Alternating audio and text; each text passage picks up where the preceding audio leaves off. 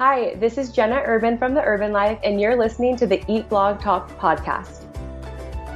Hey, awesome food bloggers. Before we dig into this episode, I have a really quick favor to ask you.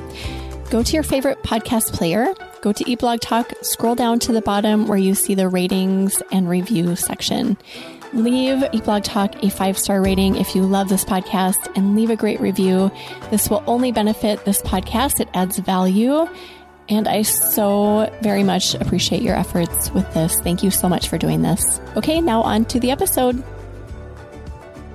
Hey, food bloggers. Welcome to Eat Blog Talk, the podcast for food bloggers looking for the value and confidence that will move the needle forward in their businesses. This episode is sponsored by RankIQ. I am your host, Megan Porta, and you are listening to episode number 345. I have Jenna Urban with me today. She's so awesome. She's going to talk to us about trends to pay attention to in Q4 here in 2022.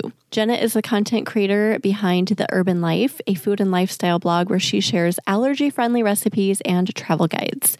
Jenna started blogging about five years ago and was immediately drawn to the community aspect. Over the years, she realized there was a need for more transparency in the creator space, so she went on to create Blogger Bites to provide bloggers and influencers with resources and tools they can use to thrive. Hello, Jenna. Thank you so much for joining me today. It's such a pleasure to have you back on Eat Blog Talk.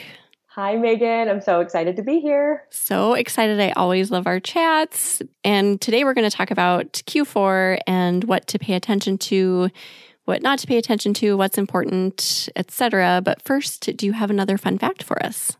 I do. So today I want to share that I am an Enneagram 2, and I feel like that's not very surprising the Enneagram 2 is known as the helper, or basically someone who's friendly and empathetic and can also be people pleasing.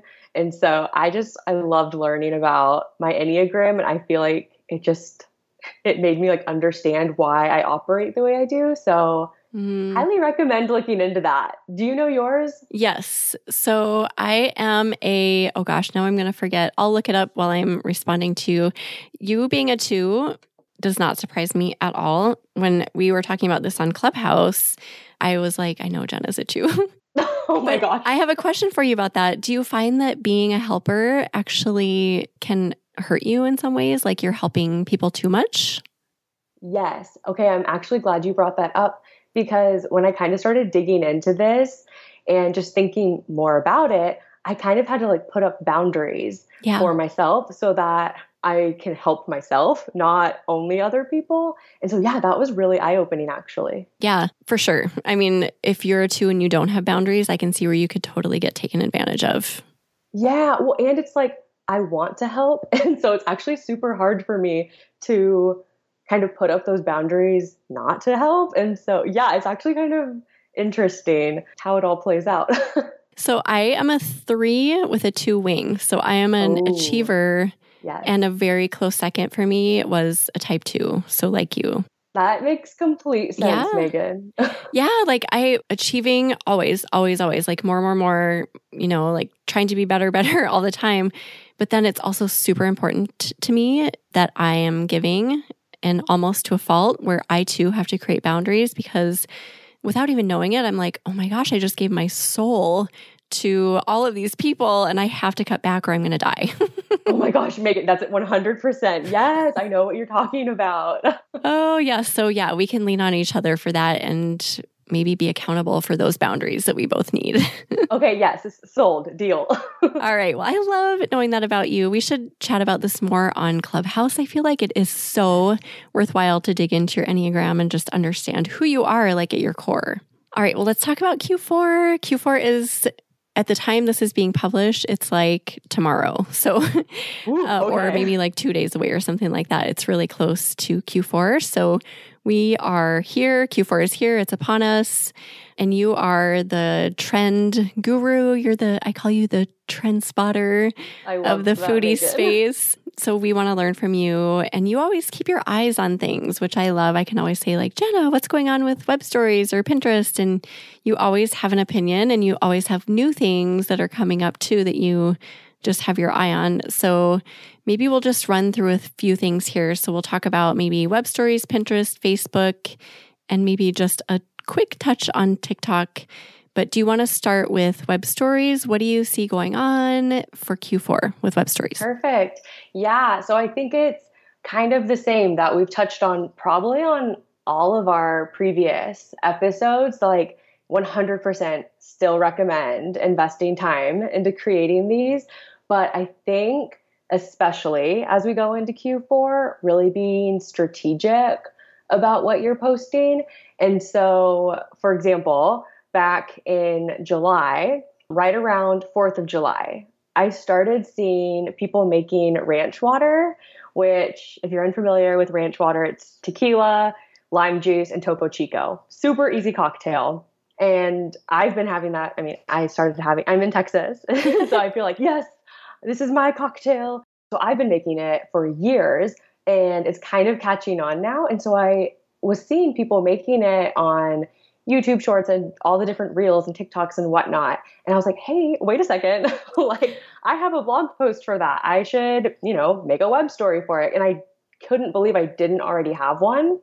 And so it wasn't even that I was looking at Google Trends or even Pinterest trends. I just saw just by being a user myself, like, okay, more than a handful of people are making this cocktail.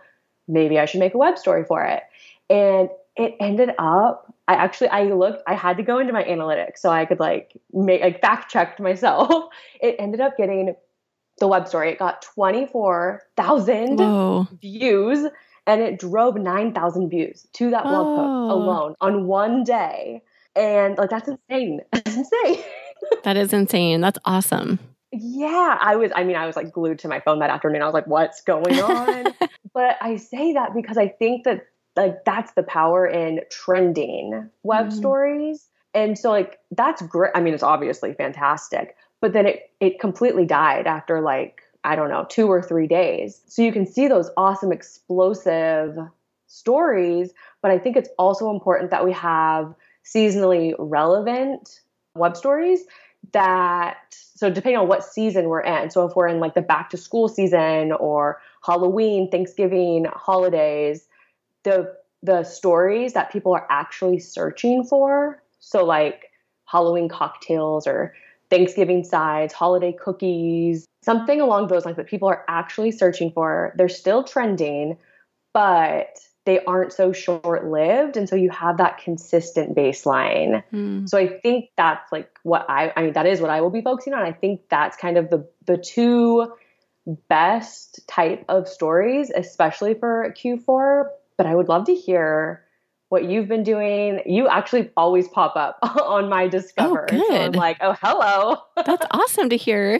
So I will be completely candid and tell you that I've my VA creates my web stories 100% and I've just kind of told her like, you know, given her guidelines and here's what we should do and I think she does like 5 a week for me. I just pulled them up just to see, so I'm going to look and see what's been going well, but I've been doing them consistently. We've been doing them consistently since probably November of last year, 2021. Yeah. And I mean, I, it's like kind of level, even if you look at my analytics with, you know, peaks and valleys here and there. But consistently, I mean, my web stories get like a thousand page views a day minimum. Yeah. So, nice. and then up to thousands. Like every once in a while, I'll get something like what you were talking about with your ranch mm-hmm. water, where it's like, oh, that's awesome. Right. but that's a, I mean, that's good. Like getting, having that baseline of, even if it's like 200 page views right. a day, having that baseline of extra page views for your web stories is awesome. Right. Yes. And I think what you said, consistency, I think there really is something to that with stories because when I do let it fall to the side and I don't post stories for, I don't know, a couple weeks or up to a month, it takes a while for that new story to start kind of circulating. And it's super interesting. Once it does start circulating, other old ones mm. will randomly start popping up again. So I think, I mean, there's definitely something to the consistency aspect. And I love that you're also seeing like that nice, consistent baseline that I mean, it, it doesn't even have to be, you know, in the thousands, like you said, as long as it's just more than Something, zero. right. I mean, Five, yeah, right. If it's more than zero, then you're doing well. Yes. And then the only other thing with web stories that I have noticed is so I think we've been seeing, was it last holiday ish season where they started, stories started showing up in search? Was that like last Q4? I think it was maybe? I think it was Q4. Okay. Well, now, so it used to be they were kind of a few thumb scrolls down, but it seems like more popular searches. I can't, I was trying to remember what it was, but I was searching for a recipe for myself just to make like for dinner one night. And I typed it in, and stories, or I- think they show as visual stories or oh, something. Oh yeah, visual stories, yeah. Yeah, it was the first. They were right there at the top before anything else on mobile. Whoa. And so I think that's just, I don't know, really encouraging too. Like they're not only on Discover, they're also in search. And for those higher, maybe more popular, more common terms, I'm not sure, they're higher up. So, I mean, more general users are likely to click on those rather than if you just type something in, you'll see, you know, maybe four recipes and then maybe some YouTube videos and then the stories. Sometimes no, they're right up top. So Hmm. I think that's encouraging too. That's very encouraging. I love that. I feel like they're kind of experimenting still. Like Yes. they're kind of moving things around and nothing is set ever, but Right. it's like a constant evolution. like, oh, here's what they're doing now. yes. Yes. And I'm curious, especially, I feel like there's just so many different holiday seasonal recipes that are Mm. very popular. So it'll be really interesting to see as we get into November and December, kind of what that whole mobile search Yeah. looks like for stories. Do you recommend for web stories people doing something a little out of the norm? So, like, instead of maybe stuffing to serve at Thanksgiving, maybe like cauliflower stuffing or something a little bit more unusual so that they can grab those more, I don't know, diff- like a little bit different keywords. I think that's interesting. And I'm not, I don't want to like say like for certain anything, but I think you can see success with both. I'm trying to remember, I had something like similar to what you're saying where it was kind of a tweak, but it still had that keyword. So let's say like the trending keyword was, you said stuffing, like, so let's say mm-hmm. stuffing recipe. And I added, you know, whatever it was in front. I don't, I don't even, I'm just, I don't remember what mine exact was, but let's say if it, if it was stuffing and mine was meatless stuffing recipe, I think you can still see really good Mm. results with that. I think it's kind of focusing in on the keywords that Google's telling you are trending, but also I think the reason why I've had pretty good success with roundups and similar to your recent blog posts where it's kind of like supporting articles Mhm. It's you're still including those keywords somewhere in the story whether that's like in a paragraph or if you have some sort of header at the top for a roundup and so i think even if it's not the title it can still be beneficial and get you on that discover and maybe even in search as well Right. Oh, that's a good recommendation. So, I think bottom line, like, you need to be doing web stories, right? Yeah, for sure. And if you're, I think like if you're short on time, like honestly, I think the consistent ones that you know people are always searching for spaghetti sauce, pancakes, waffles, what others, like chocolate chip cookies, what, you know, whatever, like the ones that are always your trending keywords, those will get you that like more normal over time. You're always seeing some sort of traffic. So if you have like no time to spend, like, but you want to do web stories, I think those are a good way to get into it. But then when you actually want to start seeing like that explosive traffic that is mind blowing, that's when you have to dig into what's currently viral or what do you think will be going viral? like, I don't know, Halloween weekend, right? Or Thanksgiving sides. And that's where you can, if you're lucky and everything aligns perfectly, then you can see that explosive traffic. And then after that, if you still want to keep creating, then I think that's when you go into those more unique recipes or ones that maybe are just on your blog, but not necessarily like super seasonally relevant, but people are still searching. Yeah. That's kind of like the tiers that I have. No, that's great to kind of think through that instead of just throwing things at the wall. You kind of think through like what's going to be evergreen, what's going to stick Yes. around, and then what is seasonal and maybe create traction now. And maybe just like creating a consistent schedule around that. Like, I'm going to put up X number of evergreen web stories this week and X number of seasonal and just see what happens. Cause I do think that you should do both just to Yeah. create, like you're saying, like those explosive ones and then the more consistent ones over time. Exactly. Thinking through it a little bit. But I tell everyone so people who come into my mastermind, if they are struggling with traffic in general, which a lot of people are, that's Yeah. one of the first things I say is you've got to be creating web stories. We don't know how long this is going to last. It's still going strong. Get in now. Do not hesitate. It does not take that long to create a web story. Even if you do like two or three a week, that's like right. 45 minutes of your time once you've got it streamlined Yeah. total, I like love 15 that. minutes each. So just do it over time. If you're consistent with it, you will see traffic, you will see a boost from it. Yeah, absolutely. I mean, you saw after our retreat last year Mhm.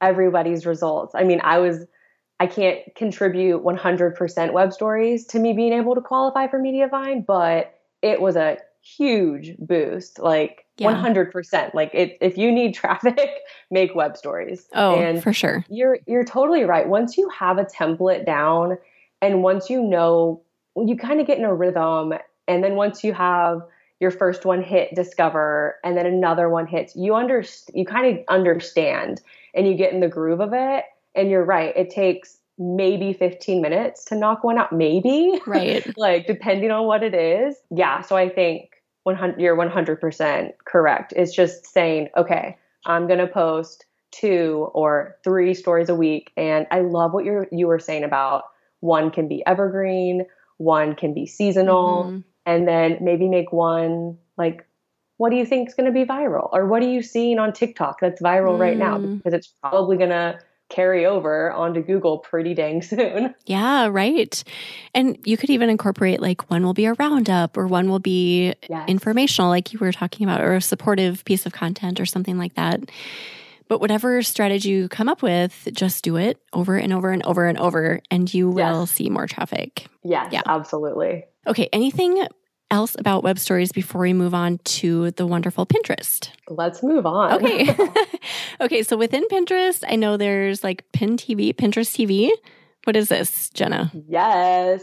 Okay. So I believe it was our very first podcast recording or our first podcast episode. Oh, we talked about this before? Yes. Oh, wow. It This has escaped my mind. no, me too. Well, because I was like, I feel like, did we talk about this? So when we talked about it last time, which could have been last year, it was just kind of rolling out Pinterest TV or Pin TV. And we were kind of maybe we were I think maybe like we were speculating on like what is this going to be? Ah. Who's going to be able to use it? What does this mean? And so it's had a pretty long rollout and it's still getting rolled out. But if you go on your Pinterest app on your phone, the upper left hand corner, do you see a little TV icon if you want to look right now? Because some some people do and some people don't. so pulling at Pinterest up now. Okay, so I do see the little TV. Perfect. So yeah, so some people have it and some don't. I think it's becoming more and more common that you will have this. And so I'm not sure if we're going by Pinterest TV or Pin TV. I believe it's going to lean more towards Pin TV. And so if you click on that upper left hand corner TV logo, if you click on it, you can see upcoming episodes and replays from previous live sessions. And that's what it is. They're live sessions. And so just like you could go live on Instagram, I mean, really any of the platforms now, right? Yeah. Now you'll be able to do that on Pinterest. And I'm actually going to be hosting a two part series on it. What? Okay. So Yeah. I will okay. So going live on Pinterest, can anyone do it or do you have to be invited? So you have to be invited right now. But I think we're getting closer to, you know, how maybe closer to a year ago, it was like, who knows what this is? Now it's like people are going live. Like I've been watching people go live. They go live at different times throughout the day. And so you can click a button, remind me or RSVP, and 10 minutes before somebody goes live, you'll get a notification. And then when they go live, you'll get another one. And episodes can range from like 30 to 60 minutes. And if you miss it, it's okay because there's a replay of it. Oh. And so ah. I'm super excited to see how this all plays out and rolls out. So you got invited to do a live episode. Just talk us through what you're going to be doing. Yeah. So this like just happened. and so basically, I mean, I'm going live on the app. And so I'm going to be walking through a couple recipes and I'm going to keep them extremely simple. Let's keep it basic. Yeah. and so it seems to me like the two main focuses and what this, what effects this might have on Pinterest as a whole is the focuses seem to be on shopping links and so you can include affiliate or non affiliate links and also connecting in real time with your audience. That seems to really be stressed. Like they really want you to feel like you are connecting with your users, especially those who are live with you right now. Okay. So that's pretty awesome. yeah, that's very awesome. Yeah. And so I've been watching, like I said, I've been watching a few of the lives and it's pretty cool how they've integrated you being live with a nice kind of transparent chat box that is exactly i mean similar to instagram live how you can see the person you can ah. also see the chat going and then also though in addition to the chat so think of the chat as being maybe half of the screen and then if you uh, split it in half the other way so it's really a quarter of the screen and then the other lower quarter is like a shopping carousel. Oh. That you can link like I mean any product that you're showing. And so for food bloggers, for me especially like thinking like okay, what can I link during these?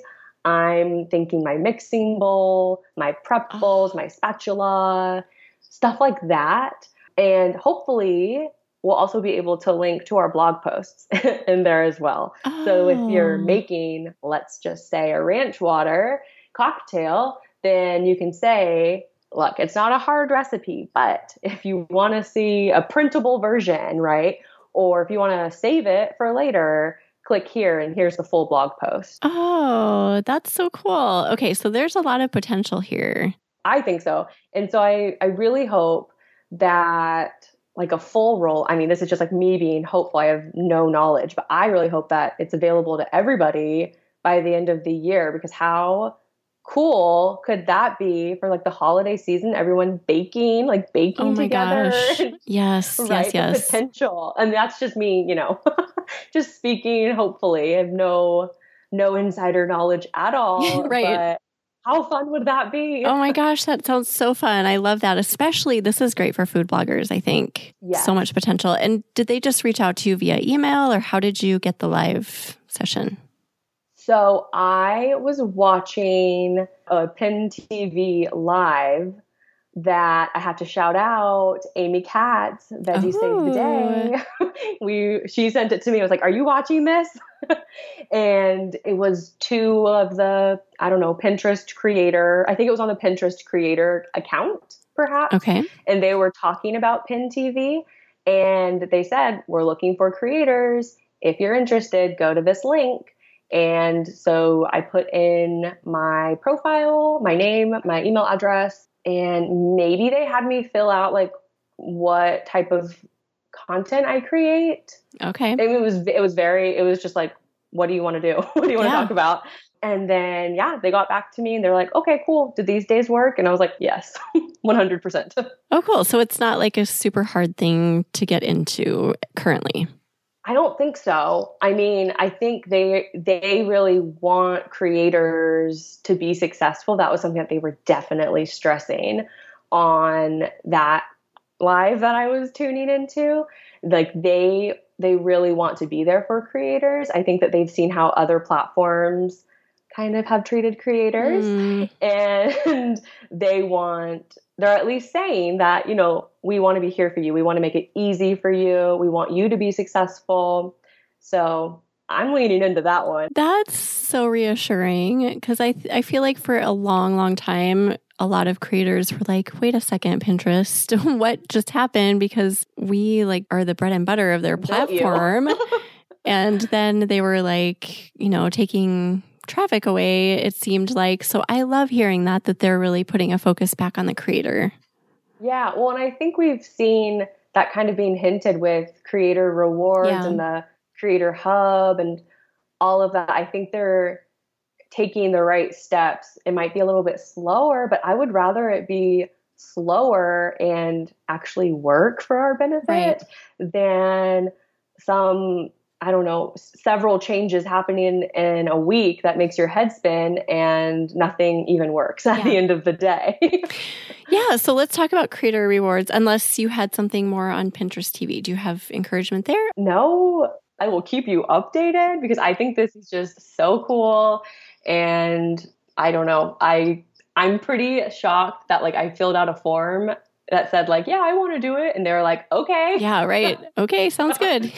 yeah. So I will definitely keep you updated. And by the time this podcast airs, it would have already happened, and so we might have to do like a clubhouse recap. Oh my gosh, yes. so like be like, okay, this is what happened. Here's the tea. Here's what happened.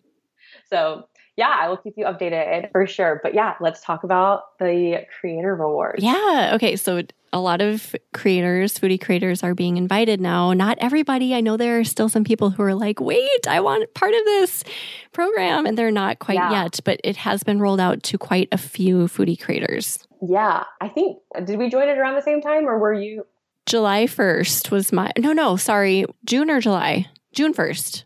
okay, I think we joined around the same time then. Because that sounds about Yeah. when I joined. It's been two months. So June 1st. okay. Yeah. How are you liking it? It's so great. I mean, honestly, my VA does most of it. This this month in August, I'm going to take on more of the submitting because we were both keeping an eye and I was like, "Did you submit this?" and she's like, "Wait, I already did that." So just to oh. kind of I don't know, just to help the communication a little bit better with us, I'm going to submit this month. But it's been going well. Like in June, we put very little extra effort in and made a nice chunk of money. And then in July, I made like triple that. And, Oh my and gosh. we didn't, I mean, I don't think she went like above and beyond. She was just doing idea pins for me like usual. But a few of them really took off quickly.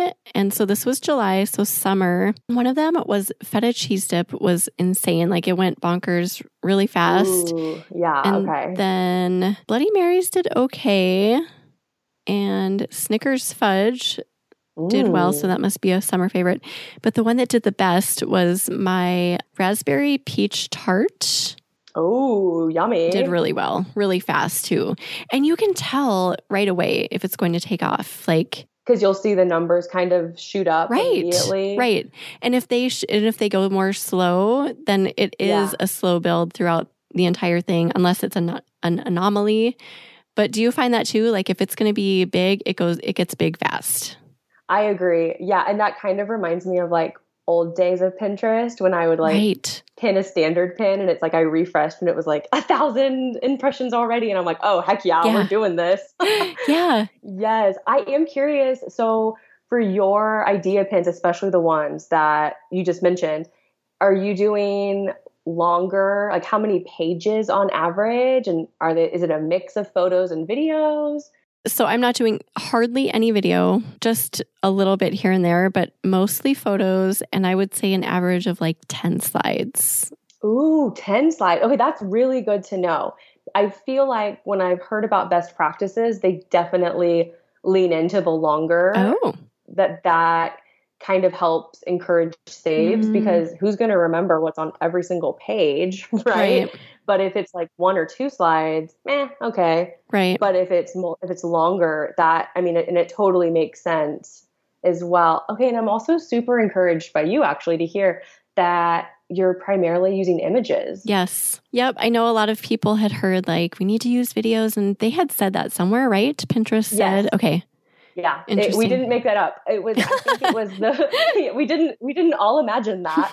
no, I think it was on maybe that first month where we joined. One of them, one of the rewards required you to have oh, a video, or it. at least one slide needed a video, or, or something similar to that.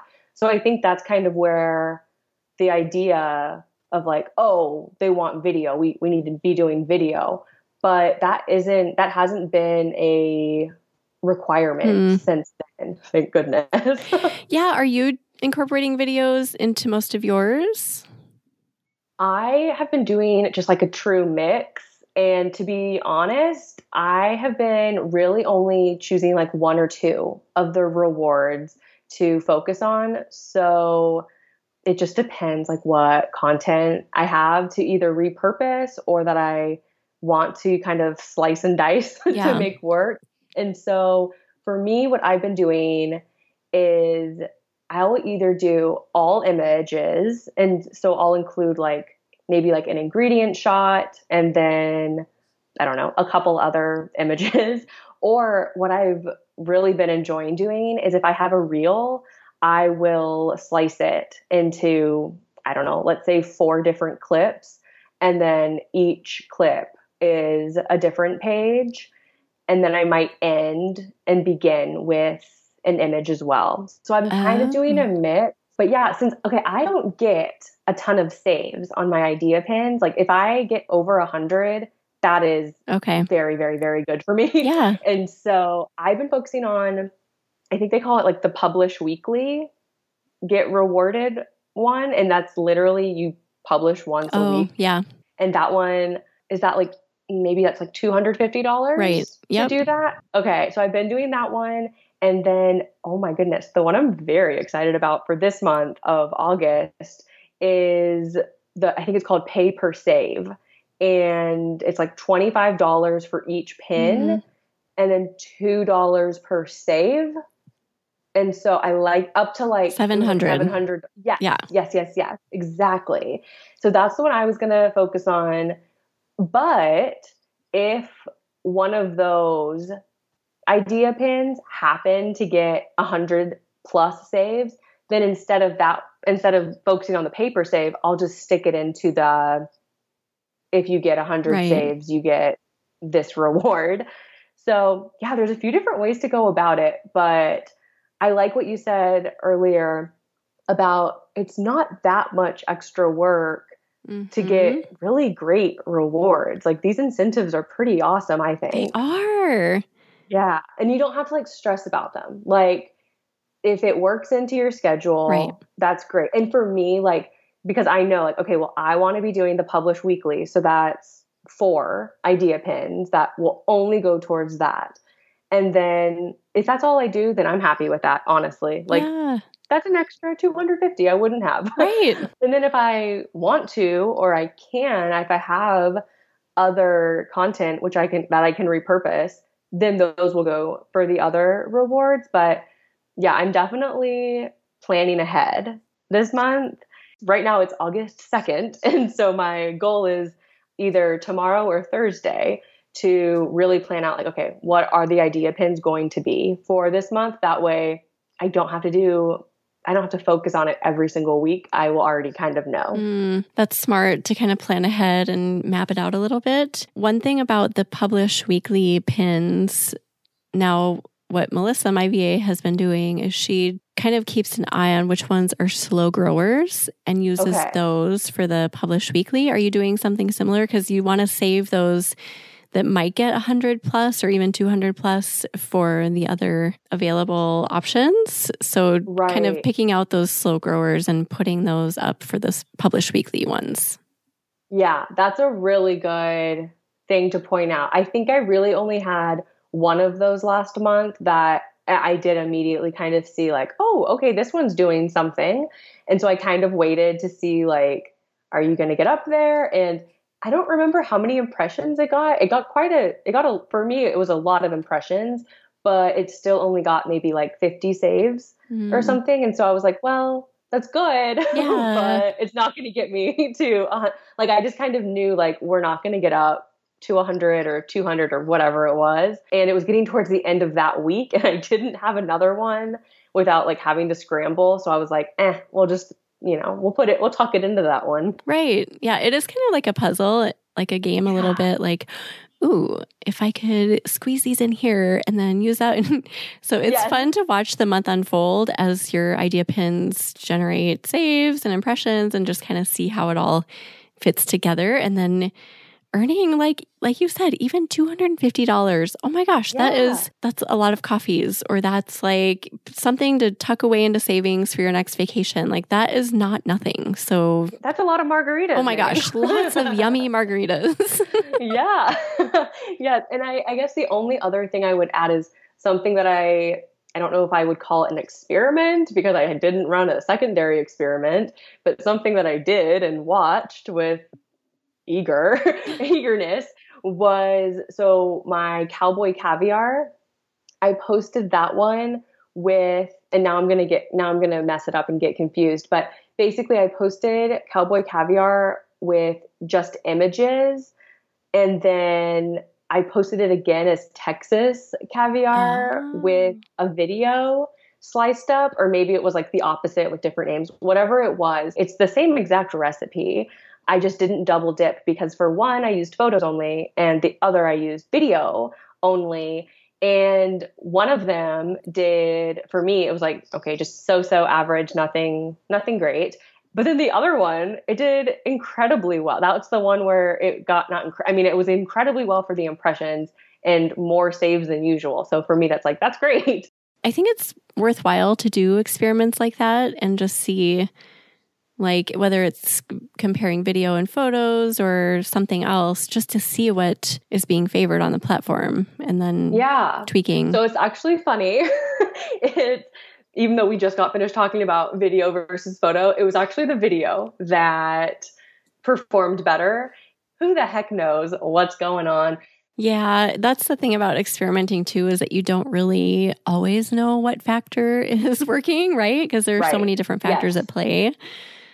So yes, hard. that's the one thing about yeah. experimenting and kind of, especially when things. I mean, idea pins aren't new necessarily, but they're still relatively new, mm-hmm. and like there's still things definitely going on and still stuff getting added.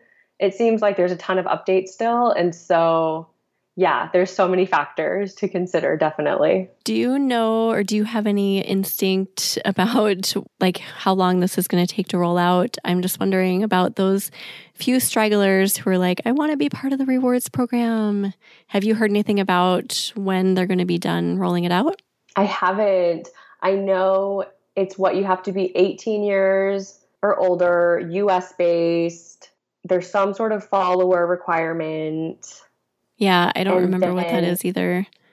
Yeah, but I think the other thing too was it was like you have to have posted three idea pins in the last month and maybe they had to have a certain save count mm. altogether and so that's definitely it's on the like Pinterest support page or whatever because I've seen it. I've definitely seen it. And so I think making sure that you're hitting all of those requirements and then I don't know, just crossing wait. your fingers. yeah. yeah. Yeah, but if you continue to go onto your, so it is on your phone in the app, and then you will see this little earn button pop up in the Creator Hub, right? And then yes. if you click on that, you do need to go through a few steps. I remember, like, it asks yes. you a few questions, and you have to accept terms or something. And then it allows you to put your payment information, your bank account information in so that you can receive payment. But once you do, it's pretty easy. Once you do that, you're good to go. And then you get all of the, what do you call them? Like rewards, rewards, challenges, yeah, yeah, or yeah. whatever they are. Yeah. Yeah. And it is, it really is a pretty seamless, effortless sign up. And payouts have been effortless and like no no worries there. I think, I mean, I think it's so great that Pinterest is offering these because I know TikTok has their creator fund and Instagram and Facebook has the Reels bonus play. And so now we just have another platform that I think I think this one is this is probably my favorite and it's probably mm-hmm. the most lucrative for sure, especially when you factor in like the time it takes to complete them, I don't think that it's it would be hard to say that about the other platforms if you were starting from scratch there. Totally agree. And I've heard so many other people say that too. Everyone's like, oh my gosh, I spend very little time doing this yeah. and I'm reaping in money, like actual significant money. So it is definitely yeah. worth it if you have the opportunity, do not dismiss it, jump on it because it's easy, it's fairly easy money. Yeah. Anything else about that, Jenna? I feel like Pinterest is redeeming itself this year in 2022. I agree. And we, from the very first recording we did, we were like, don't give up on Pinterest. Yes. Oh my gosh, you're so right. yeah. See, I'm we so were, glad. we knew. We were in tune with that. You were like, I remember you saying, Megan, I'm so glad to hear you say that because I feel the same way. And I was like, oh, refreshing because most people at that time were like, boo Pinterest, I'm leaving yeah. you. People still are saying that. And it makes me so sad because I think, I don't know, I, I like we've always said, it, and or you said, I think a couple episodes before, it's planting seeds. And especially like with the standard pins, it can take a while. But with these idea pins, I mean, you're seeing success within seconds. Yeah. and you're getting paid from them. Yes. So, yep, absolutely. Yeah. And I'm just, yeah, I think that there's a lot to come with it as a whole, and I'm very excited to see how it all plays out. I know. Isn't it fun watching this whole creator, foodie creator world yeah. unfold? It's like you never know what's coming, but you have your instincts about certain things. At least I do. Like, okay, I yeah. can't let this one go. And I've always felt that about Pinterest. Oh, yeah. If I look at my analytics, I'm like, I should be dedicating way more time mm. to Pinterest. Like, I get significant traffic from there. And like, to be completely honest, I don't have like a great strategy. Mm. I didn't, I don't hire it out. I don't use Tailwind anymore, but like it's still driving significant traffic. And so I'm like, yeah, I should probably dive in even deeper here because it's it's a big player for my blog, at least, especially compared to let's say Twitter, for example. Oh, right. like, no, I'm getting nothing. yeah, right. So if, yeah, just encouraging you to look in your analytics if you're listening, and maybe that will give you a little burst of motivation to dig into it a little more because it is worthwhile. It's such a, the fact that it's such a visual platform is never going to change. It is visual and food is visual. So people love pictures of food. That is never going to change. So just digging into it and giving idea pins a little bit of your attention too. Do you want to move on to Facebook, your favorite, Jenna? You know I All do. All right, let's do it. Where do we start with Facebook? I know that there's this new page experience that is kind of still rolling out, right? That people are like, wait, what is this? Maybe we could start yeah. there. Just talk through what that is. Yeah. So the new page experience, I think I switched over to it about this time last year. Maybe not quite. We're in August still. Yeah. so maybe not quite. But in the fall or winter, I switched over. And ever since then, it's had a very slow rollout. But recently, it seems like multiple pages are now getting this option or prompt. Sometimes it pops up on desktop. I've had it pop up on a couple other pages I use to manage, but still have rights to pop up just on the Facebook app. And basically, it'll just say, new page experience is here, switch over now. And in short, the new page experience just lets you switch between your private individual profile and your public business page. And so it just makes everything a little less clunky. And for me, it makes me be, it, it enables me to be able to really separate do I want to look at my friends and family, mm. or am I here to post about my new lemon pasta? Mm, right. I love it. Big fan. Highly recommend. I don't know why you wouldn't do it. well, I think because it's a change, because I know some people in my mastermind were like, what is this? And they didn't know that that's what was happening. So just the yeah. fact that everything changed was confusing, which totally understand because when yeah. things change on a platform, it's really alarming. Like, wait a second, I knew that. And now it's this. So just understanding what it is, like Jenna said, like you can easily switch between the two. So one of the things that came up in my group was that people were confused because they were like, wait, now that this new experience is here, I can't access the same groups. but it's because they signed up to those groups under like either their business or their personal. Do you know what I mean? So they had to like figure right. out which side they signed up under and then they could yep. access the group still. Yeah, like you'll still be in all of the groups you were in. It just depends if you joined as your so like did I join as Jenna or did I mm-hmm. join as the Urben Life? And so yeah, I, I yes, I do understand that like change it can be kind of scary, especially for Facebook. Like, like Facebook is it's your page has been your page for years. How whenever you created it, that's all you know. But I think the switch, I think it's going to be a really I'm very hopeful about the new direction of it. I've been super pleased with it. And I know that there's some confusion around like the creator studio versus meta business suite. Mm. And those are pretty interchangeable. And so I think my biggest advice is, and this is just what I do as a user myself when I'm figuring something new out, is truly just to click around and just try to figure out where things are. If I can't figure it out and I like need to figure it out right now, I'll try searching. The Facebook support pages, not all of them are fabulous. Some of them are like, this doesn't roll out to everybody. And it's like, okay, well, it's rolled out to me. So what do I do here? I really suggest leaning into it and trying to figure it out because I have a feeling that they're really going to be pushing this one hard. And so you can easily switch back always. Like if you switch, if you switch over to the new page experience and you give it a try for a week and you're like, absolutely not, I hate this so much, you can always revert back and it's just like you've always known it. That's good to know. I didn't know that you could go back. Food bloggers, hey, let's chat about RankIQ for just a minute, a powerful keyword research tool made just for bloggers, so just for you. You have heard me talk about this amazing keyword research tool before, and I'm going to keep talking about it. Why? Because it works. I have seen steady organic growth on my own food blog in 2022, and the top reason for this is because I have prioritized running all of my content through this powerful tool. Here is why RankIQ works. All of the keywords in the database are handpicked by Brandon, the creator of the tool.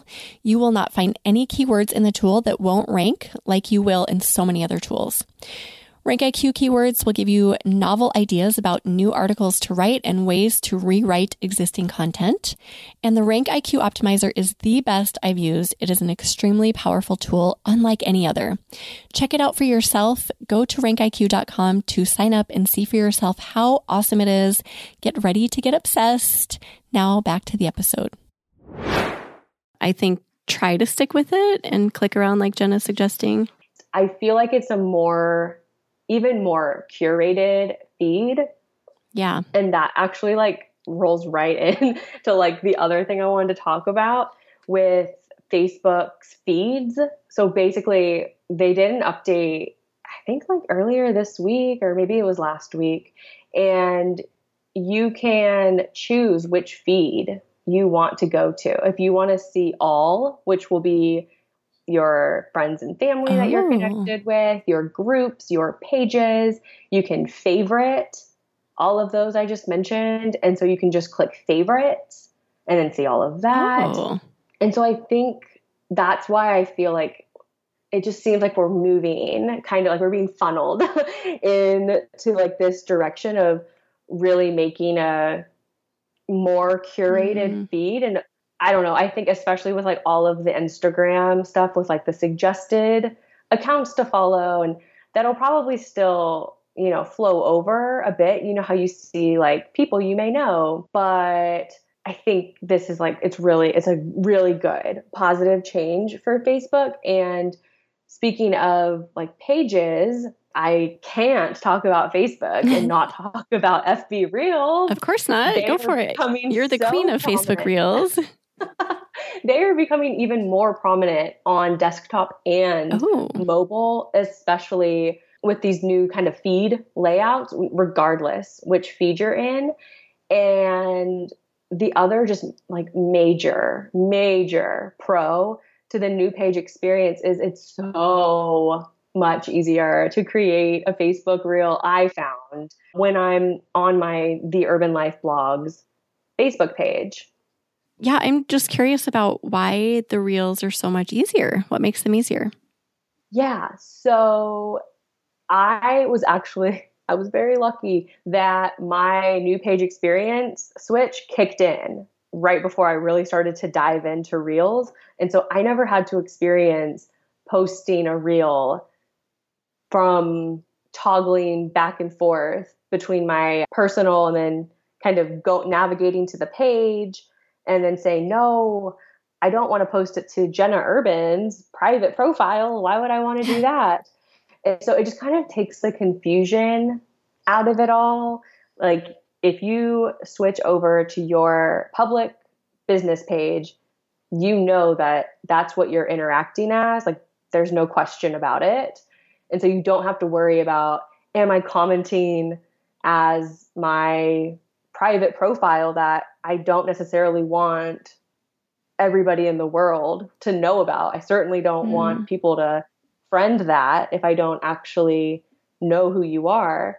And so I think from like a privacy aspect, that's also why I just feel like so strongly about like, yes, make the switch. Sure. Like it just it's I, I I'm sure that there are some downsides that I am not aware of. There has there has to be some that, you know, there's always something, but I have not run into any. Well, yeah, and you dig into it more than most people I know. So if you can't find any downsides, I would, I mean, I would be willing to guess that it's probably hard to find them, right?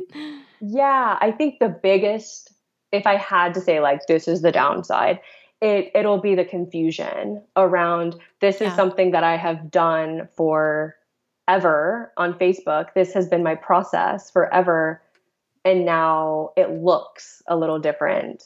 But the process, from what I have found, the process is still the same. It's just how you're getting there you're taking like a little you're taking like a little exit or like a little detour yeah. but you're still doing the same you're still going to the same place basically. i think once people realize what's going on it's fine they're just like yeah as with anything when there's a change it's alarming because like you said this is something we've built up over years and years and we just worry right away like you know where's everything going Where something? is it where yeah where do i find this where do i find that but once people are realizing that it's actually an improvement and kind of what's going on, I think it's fine, at least from what I've seen in my circles.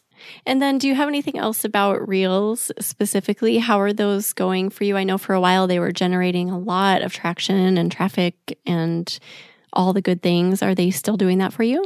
So, I have slowed down a ton posting Facebook Reels. I went yeah, like you said, back last Q4, they were incredible for growing my page. They were incredible not only for growing my page, but engagement on those reels, as well as normal posts and driving traffic to my blog. It was, yeah, that was like my Facebook heyday was yes. Q4 2021. It was, it was incredible. And so, yeah, I've slowed down quite a bit posting Facebook reels because it's pretty time consuming. Yeah. And I kind of told myself, like, okay, I'm, and I, I mean, I said Q4 last year, I am going to post three Facebook reels a week. That's what I'm doing.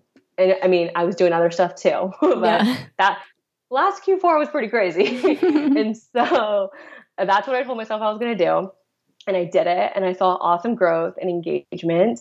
And then in Q1 of this year, 2022, I said, okay, I want to post minimum two times a week because I was still seeing really awesome growth. And I didn't just want to completely abandon reels because, like, hello, I was, it was great, but I wanted to stay consistent still. So I told myself, okay, two times a week. And so I did that for a majority of Q1. Maybe, yeah, I think it, I think it was Q1. And then I was like, okay, all right. I need to like take a second. And so I do not post as frequently anymore. When I do post, like I was saying with web stories, I think that there really is something to that consistency mm. factor. Yep. If you're posting consistently, whatever that means. It, it, maybe it could even be once a week. I don't know. but just something that gives signals to not only your audience but also the platform. There is something to there that. There is. Yeah. And so now when I post, I don't see as explosive growth or crazy high engagement. I still get comments and I still get likes. And some of them you can see, like, so and so followed you from this reel. So that's nice to see. But definitely, if you're trying to grow your Facebook page or reach a new audience to hopefully drive traffic to your blog or a group or whatever your goal is, I definitely think posting consistently and three times a week was the sweet spot for me. And then just to go a step further, I think really what, because now I've had time to kind of like sit back and look at like, okay, what it wasn't I, I, mean i definitely think the consistency played a huge role and just like the sheer volume of what i was pushing out but i think the ones that like really drew a crowd if you will and had that great engagement that translated to new follows, they were either super shareable or they kind of sparked something that would make somebody want to comment. Uh, and ah, so, okay.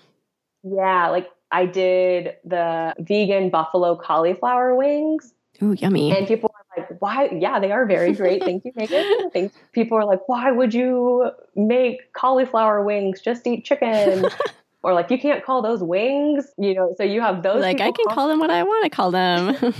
Right? I was like keyword research told me actually this is what i should call them. Yeah no so you have those people commenting.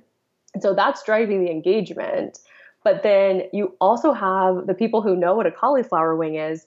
They're like ooh heck yeah, yeah. i'm gonna share this. So they're sharing it. Other people are commenting. And so i think that's like the perfect kind of formula, if you will, is like the consistency. Controversial. the controversial. You know, yes, I like that's like what I used to say. I was like, try to make it a little controversial, yeah. like nothing crazy, but like calling it, you know, a baked wing. Well, it, I mean, it can't. It's a cauliflower wing, right? and so, and how you're not going to offend too many people with regards to food. I always like food drama is okay drama. It's not like you're putting your political opinions out there or anything. It's like food. So how mad right. can people get? And people actually do get mad, but whatever. Yeah. I'm always like, it's food. If they get mad, it's fine.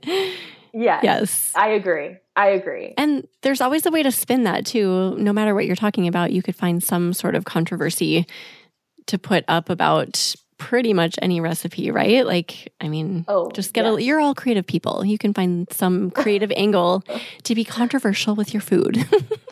Yeah, I mean, I think so. I mean, get the people talking. That's right. And yeah, I think that was really when I like when I look back at the ones that were like some were like hitting millions, which was for me Whoa. that was just like insane.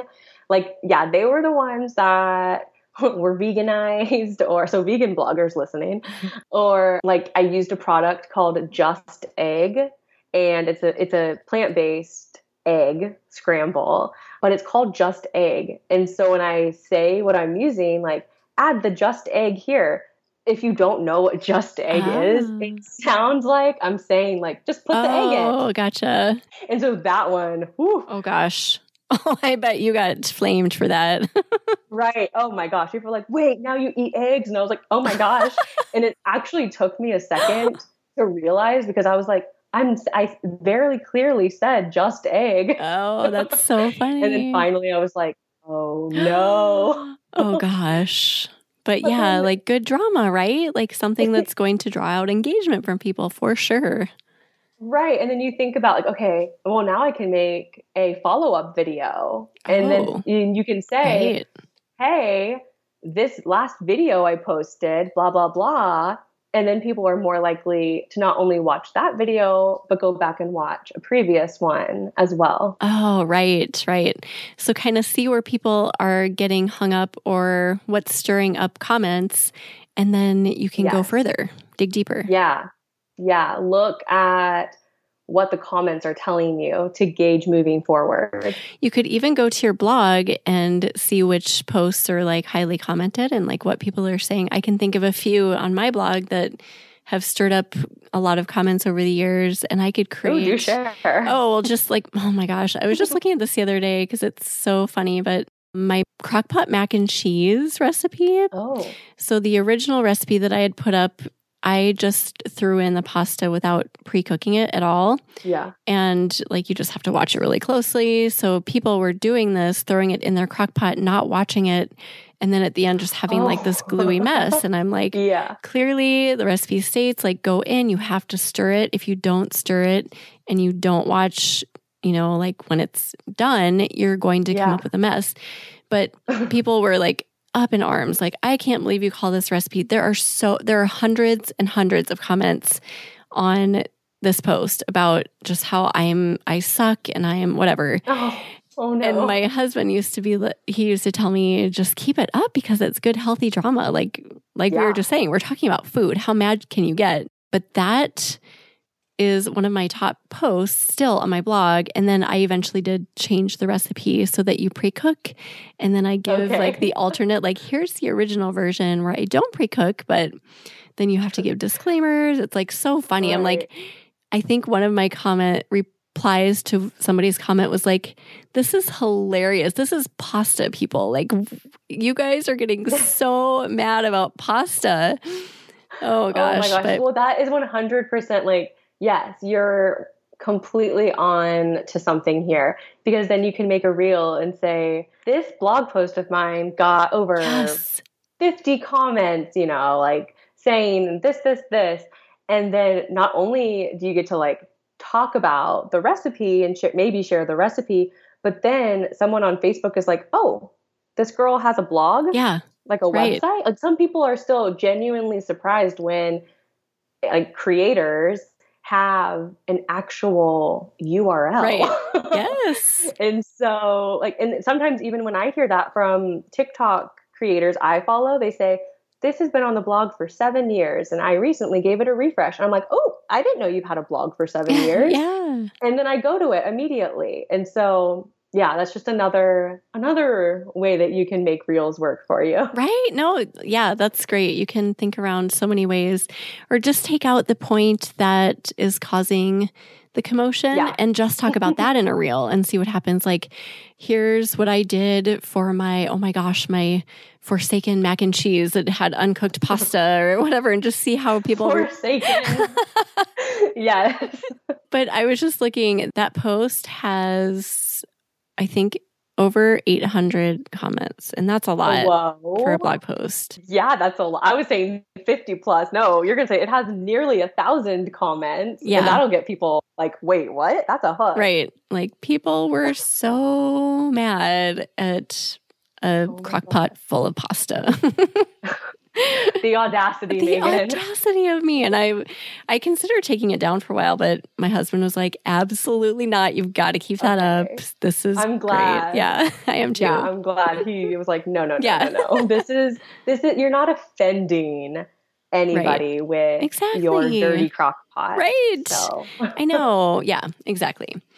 Again, it's food. So create the drama. The food drama is good. And Reels, Facebook Reels are a great place to do that. Yes, they are. Do you have any insights about Facebook groups? Are they evolving? Are they kind of the same as always? What do you think about those? Yeah, so I will try my hardest to keep this like relatively high level because I love Facebook groups. I've always loved Facebook groups as a user. And then as I started my blog, for me, it was a no brainer like, of course, I need to create a not just a Facebook page, but a group. But I realize a majority of people do not operate the way that I operate with Facebook groups.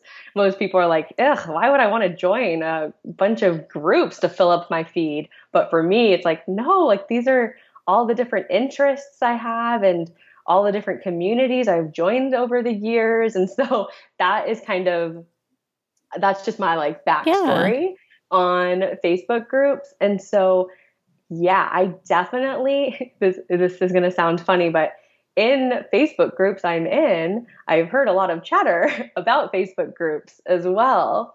And that just makes me so excited that people are finally listening to like what I feel like I've been like yelling into the void like create a group and not so okay i guess there's there's two distinctions so one it is facebook groups are an incredible way to drive traffic to your blog which we can talk about in a second so if you want to drive traffic there's those type of groups or and i might say more importantly if you want to turn your audience into a true community mm. you can mm. create a facebook group and still drive traffic. But really, the goal with that one is really fostering a community of people who, I mean, people know and trust you from your public profile, but how cool is it to actually be able to talk to your favorite blogger or ask questions, not necessarily through like a public forum or a, any public commenting, but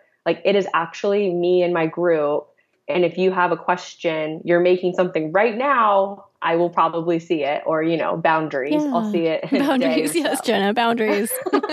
but yeah, so just adding an additional touch point and one that is like, I mean, it's very personal. And I think that that is a super important aspect of food blogging that I think some have kind of given a try and had a lot of success with, especially we talk a lot about, you know, we don't own our Instagram platform, our, our account, our profile. We don't own our TikToks, but we own our email lists. So there's a lot of emphasis on growing your email list, which is fabulous. Mm. Like I'm that's currently a goal of mine. That's I am literally working on that in an hour. Nice. but in addition to that, my Facebook group is my private community, which no, I don't like own my Facebook group community, but it just it feels more it's more so than a page. And so I think that that's a really great way to build a community and it's also so I mentioned how Facebook in the a new update there's different feeds it's funny on one of the accounts I manage, it literally at the top where it says like, what do you want to post or what, whatever the prompt is to like share something on your yeah. home feed, it says community. And if you click on community, it pops up all of your Facebook groups. So even Facebook is signaling oh. like ah. communities are important. And I'm curious to hear from you, Megan, your experience with this. But I know like as a user when I'm scrolling on my Facebook, and so I'm curious because it might just be because I'm in so many Facebook groups, but I've heard from a few people similar things that a majority of what you see, let's just say you're scrolling your home feed like we do, a majority of those posts, it's not like my mom or my best friend. It's these different posts that are in groups that I'm in. Have you noticed that? Like, do you see group posts? Yes, I do. Especially ah, okay. recent, I would say, like in recent times, I do more. Like, the, that was more the old school, like just seeing grandma and Aunt Sharon and like all of the family, like over and over and over. But yeah, I do think there's a change there for sure. Yay. I'm smiling yeah. because I'm like, yes, okay, I'm on to something yeah. here. yeah. So I think that community aspect is really getting the focus it deserves. Good. Yep. Yeah. And so just to kind of touch on the two. So we're talking about Facebook groups. So let's say just really quickly, the one like the share groups. Right. Like that seems to be what people are really like that seems like the first intro like that's like your introduction to Facebook groups as a food blogger is okay, I want to share my recipes so how do you share them? So like quick tips, just like fire round is I would recommend joining as your personal profile. So okay. I would join as Jenna Urben, not the Urben Life. That just gives like a more natural feeling. Mm. Like it, it's not like I'm trying to sell you anything. Not that I sell anything anyway, but like you know, a general user like a page is a business, right? Because you know we are businesses, but it's like no, no, no. Like let's take the more natural I'm approach. a human, not a business. Yes, yes. A human. Exactly. A more human approach. So yeah, join these Facebook groups as your human self. Yes. I personally recommend joining groups that are private and more geared towards that community aspect. And so those like just like how you can kind of identify them is they won't have a ton of other bloggers in them. And I like to make sure that they are, I find like the most bang for my buck, I guess. When I share are the special diet type groups because I, I do have a focus dairy free and egg free recipes. And so when I'm sharing to delicious dairy free recipes, that does a lot better. Mm. I get a lot better engagement than if I just shared to recipe share. Mm, like yummy, delicious dinners or something. yeah, yeah, exactly.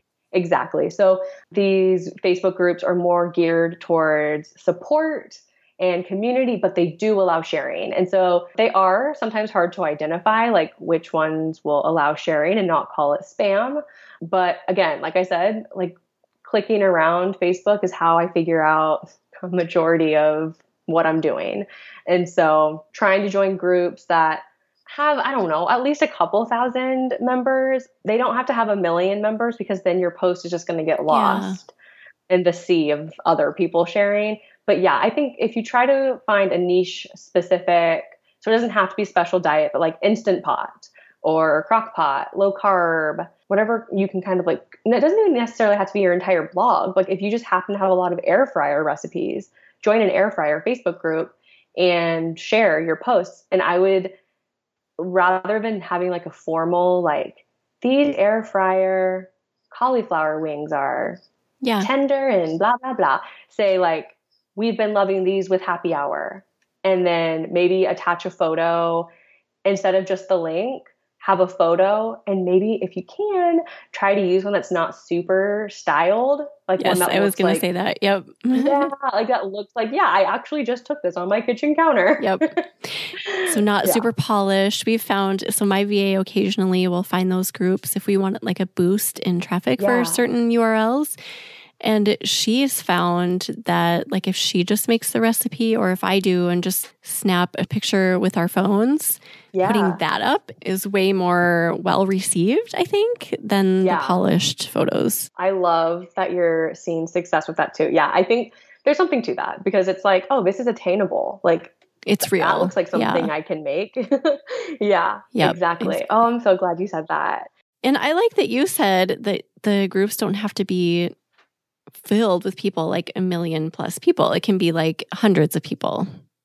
Yeah. I mean, there's one group I share in that actually isn't even to a thousand, but every time I post, like not not everybody in the group, but like there's like a good amount of comments. That's awesome. That come in like, "Oh yeah, I tried your last, you know, whatever you posted last week. It was great. Can't wait to try this one." Like they start to kind of know who you are and so it's still the human aspect, but it's like, okay, they know that I'm a blogger and this is me.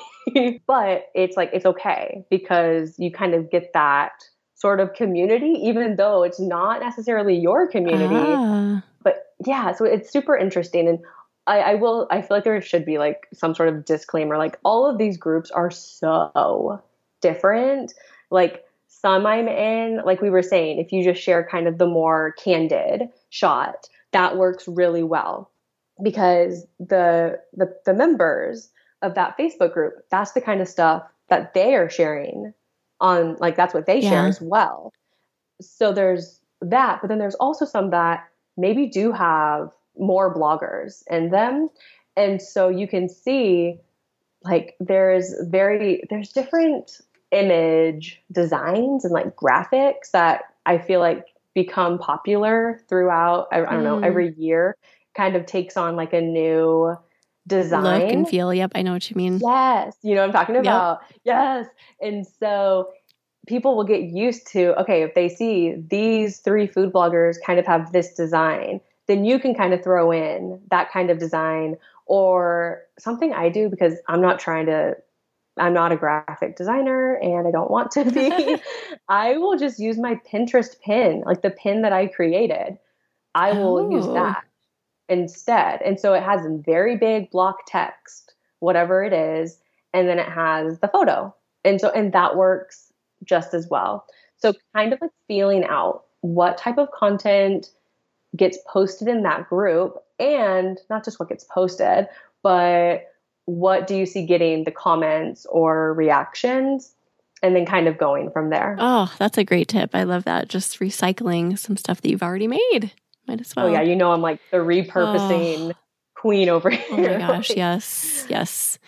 Okay, that's awesome. So anything else on those groups to drive traffic? So I think that's those are really that's like that that was not high level at all. Like we kind of really got into it there. No. so I think that's good. That's like especially a good start if you're like wanting to get into those share groups for sure. Like incorporating all those aspects. But I think so now once you're comfortable with Facebook groups and you can see how great it is to kind of have a community and also be driving traffic to your blog or like sign up for your subscriber list. I think it's really I encourage food creators to create a Facebook group that is their own, that you own yourself, you're the moderator of, and you can kind of decide what you want it to be. And so for me, I started mine basically when I started my blog. I think maybe I started it like uh, technically it was a year after because it took me about a year to actually decide like, yeah, I'm a food blogger now. And so whenever I started creating all my social accounts, that's when I created my Facebook group. And from the very beginning, I had a very clear vision that this is going to be a support group where we share recipes. My audience can submit recipe requests. If they have product recommendations, they can go to this group and we're talking about the latest dairy free and egg free products on the market and easy recipes that we can make to fit our diets like that was like a, the very clear like this is what it will be like i will not have other bloggers in there to share mm-hmm. their recipes sorry like yeah.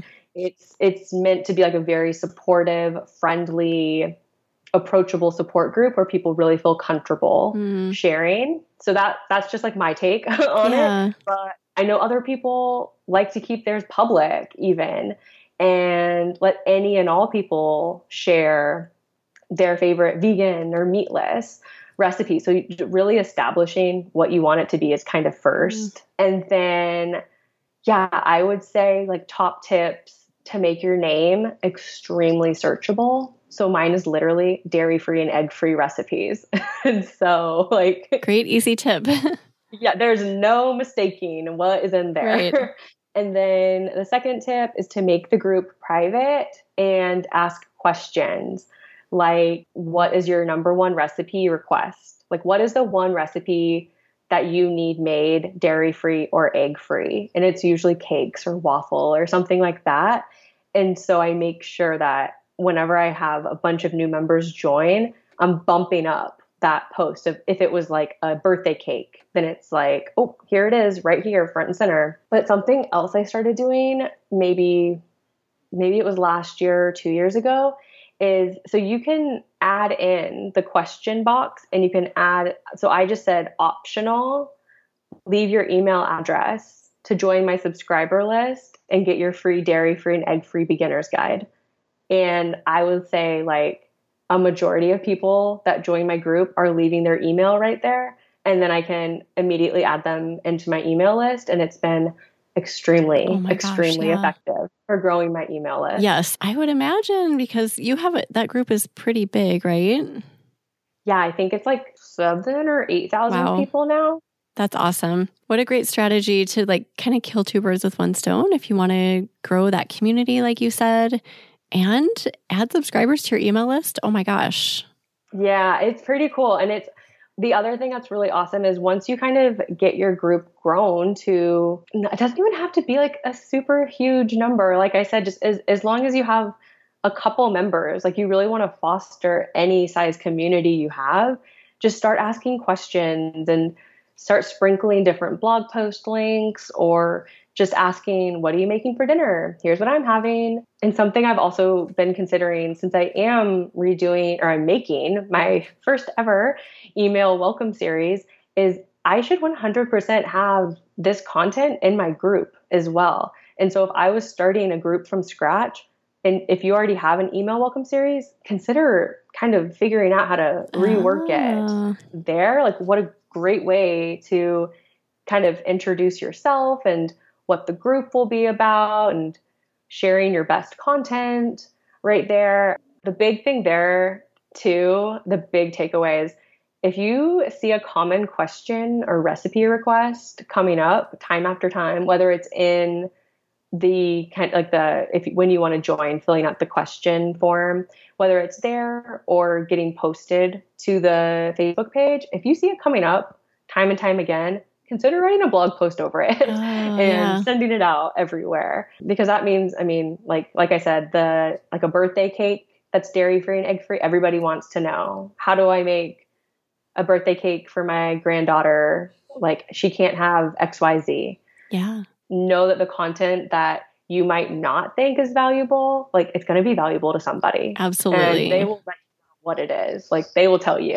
and it goes both ways. Like we were saying earlier, listen to what people are telling you on your blog and put that yeah. on social media, Facebook or wherever, and then uh, the other way around. So, what are people asking you on social media and translate that to your blog so you can go back and forth and play off of each other really well, too. Yeah, absolutely. 100%. And then I have a question about turning those Facebook groups into just thriving communities. Yeah. If somebody listening has not done this, but they want to, how easy is it? Like, how slow growing is it, would you say?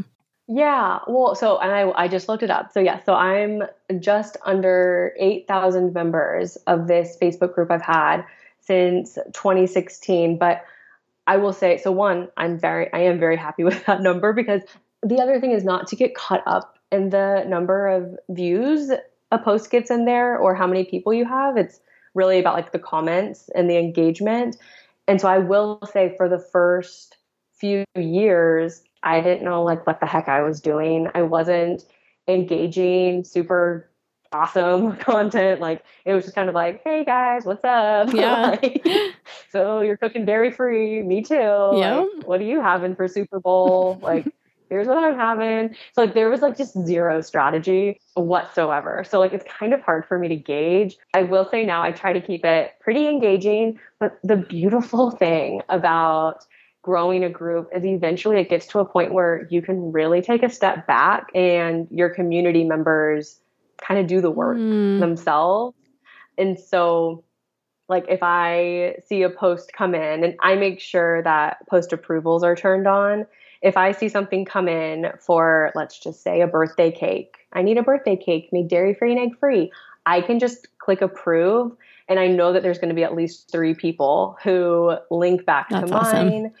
And then some people who are going to link to, oh, use Pamela's gluten free mix with I don't know, Duncan Hines vegan vanilla, like the, people will just naturally kind of want to join that conversation. And so I just kind of let that run its course. And then, you know, sometimes not sometimes people don't have my back and they're not, you know, dropping my link for me. So so sometimes when I do see that, I will say like, I hope you found your answer. This is like helpful.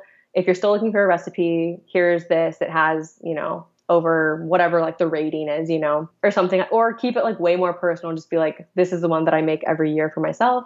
Everybody loves it. I hope you try it too. And yeah, I think that that's just, it's a really great way to grow. But yeah, just keeping it really, I like how you said, I'm glad that you, uh, kind of read my mind human. Yeah. I think yeah. it's like, that's like the key. If you have a really clear, like, this is a community and support group, this is what we share here like yeah. very clear and direct. I think you can still have good growth, but really focusing on the comments and like even even when you have five people in that group, I like to think of like, okay, well, what if I was having lunch with five people? That's a lot of people to talk to. Yeah, right. and when you grow it to a hundred people, some people, you know, you might still think like, oh, I only have a hundred mm. members. If I had a hundred people in my house, like that's a lot of people. a lot of people. Yeah, it's like the party analogy. Like if you were at a party, that would be a lot. Like managing five people would be taxing.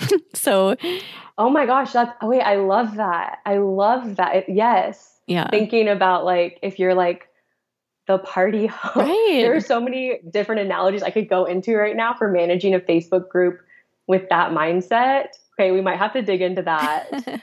maybe later if this is of interest to anybody listening because yeah, I really do think that this is a, I do think it's a pretty important aspect, and it's one that can easily be overlooked just because it's not one of your like Pinterest. Like everybody knows what Pinterest is. Everybody kind of knows how to use it, or at least you have a way of using it.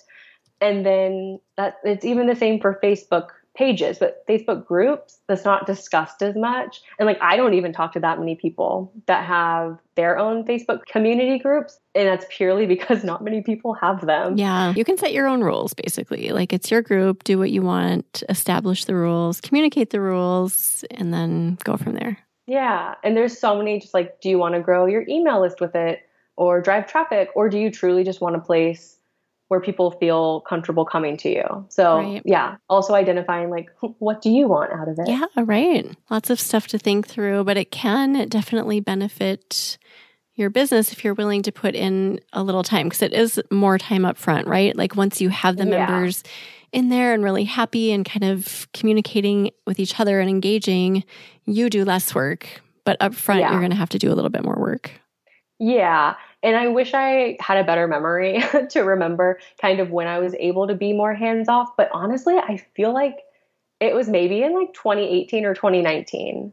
So, I mean, really, once you establish kind of what the norm is and you, you can also schedule posts too. So just, I mean, there's just so many options for how often you want to be in there. And so, yeah, I think just, I would encourage everyone to at least consider what your group could look like and what your community could look like and what that could mean for your blog. I like that. Oh my gosh, we have talked through so much, so much to think about on the spectrum of Google Web Stories, Pinterest, Facebook, and everything that falls within all of those. I was going to touch on TikTok, but maybe we can do that another time because I really don't have much to say, just that I'm a little frustrated with it. I was like going strong and seeing decent ish yeah. numbers and then like nothing. So I'm like, okay. ah. Well, I feel like we should also say that at least one time we talked, I believe on a podcast episode, you said that you were never going to try TikTok. And so I think it's I think it's an important yeah. reminder that we're allowed to change our mind uh-huh.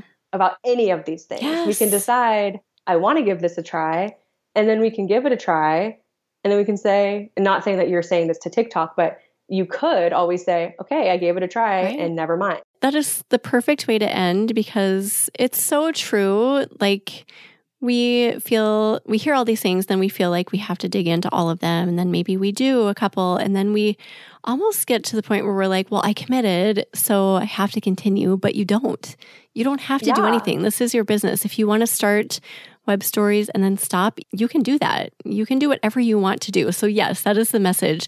These are all great options and will provide value to your business and your audience if you dig into them. Maybe, but if mm-hmm. you decide you don't want to pursue them anymore, you have the right to set it down. So that is, yes, absolutely. Great way I to love end. That, Megan. Yeah. so another time we'll dig maybe in Clubhouse we can talk about TikTok.